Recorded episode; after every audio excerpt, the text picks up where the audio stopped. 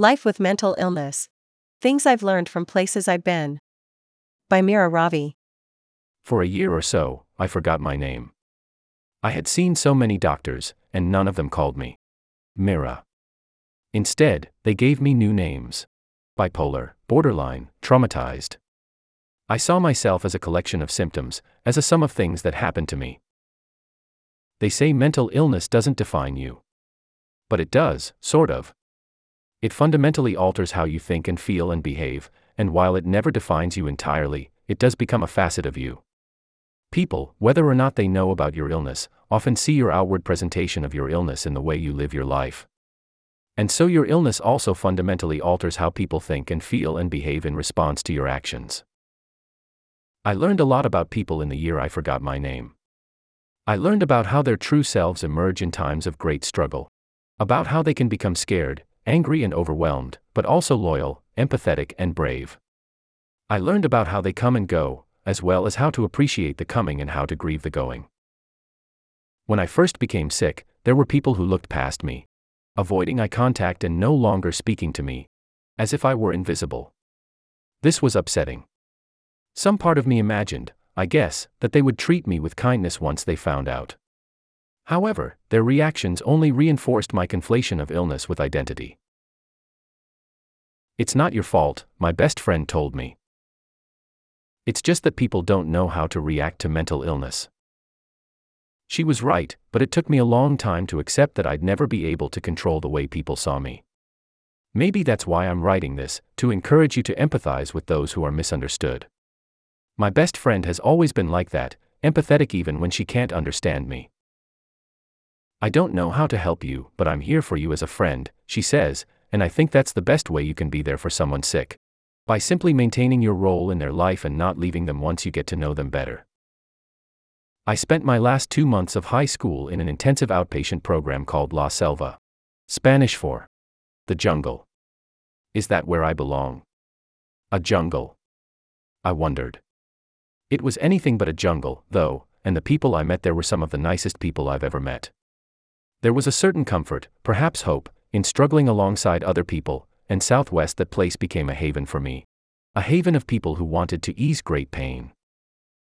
What shocked me, though, was the number of Stanford affiliated people there, including students, professors, doctors, and alumni. It quickly became apparent that I would soon be attending a school with others who were similarly struggling. So, next time you walk or bike through campus, look at all the people around you and remember that they may very well be living with debilitating mental illness. It could be your friends, or even you, at some point in your life. It's a scary thing, the uncertainty of life. What we don't know about ourselves and each other.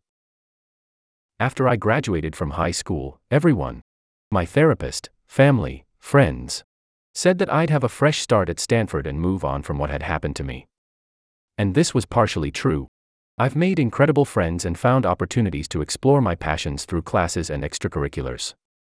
But what no one predicted was that for the first two quarters of my freshman year, I would be consistently haunted by relentless ghosts of my past. I would re experience different times and places. Dark times and places throughout the day, and I would wake up in the middle of the night with my pillow damp from puddles of tears I had already cried long ago. People would tell me things like, Leave it in the past, but the nature of my newly developed illness, PTSD, made it impossible to do that. I once again felt misunderstood, and I watched relationships grow rocky by the minute.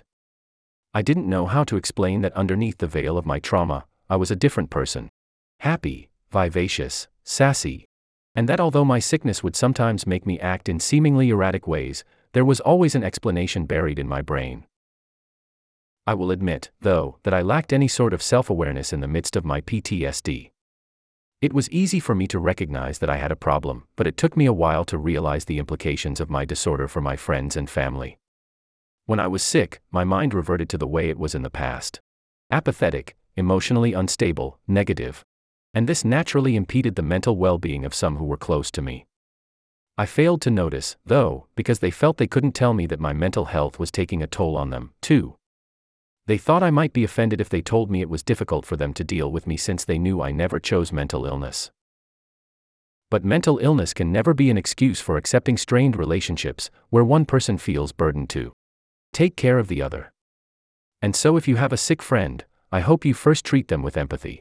You may not understand what your friend is going through, but that shouldn't prevent you from being a good friend. However, keep in mind that to be empathetic is not to be a therapist, it is important to clearly define boundaries for maintaining a healthy, mutual relationship. So tell your friend what makes you uncomfortable, but remind them that while you might not be equipped to help them, you are still there to support them as a friend. And if you are sick, perhaps this will give you the hope that you can still maintain your social life as you get better and reach out to professional support rather than relying on people around you. You aren't your illness, and you can retain aspects of your life in spite of obstacles you may encounter. Remember your name.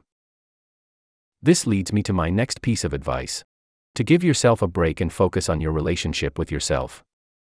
For some, this might mean investing a few minutes to do something you enjoy every day, and for others, this might mean starting therapy. For me, it meant dropping Math 51 in winter quarter because PTSD is far more challenging than a 5 unit math class. And it was so worth it. I'm proud to say that as of March 9th, I no longer meet the diagnostic criteria for PTSD and actually live in 2023 rather than my past.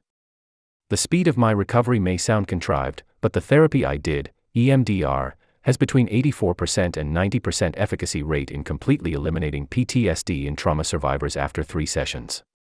So, yeah, when people tell you the cliche, it gets better, they aren't lying.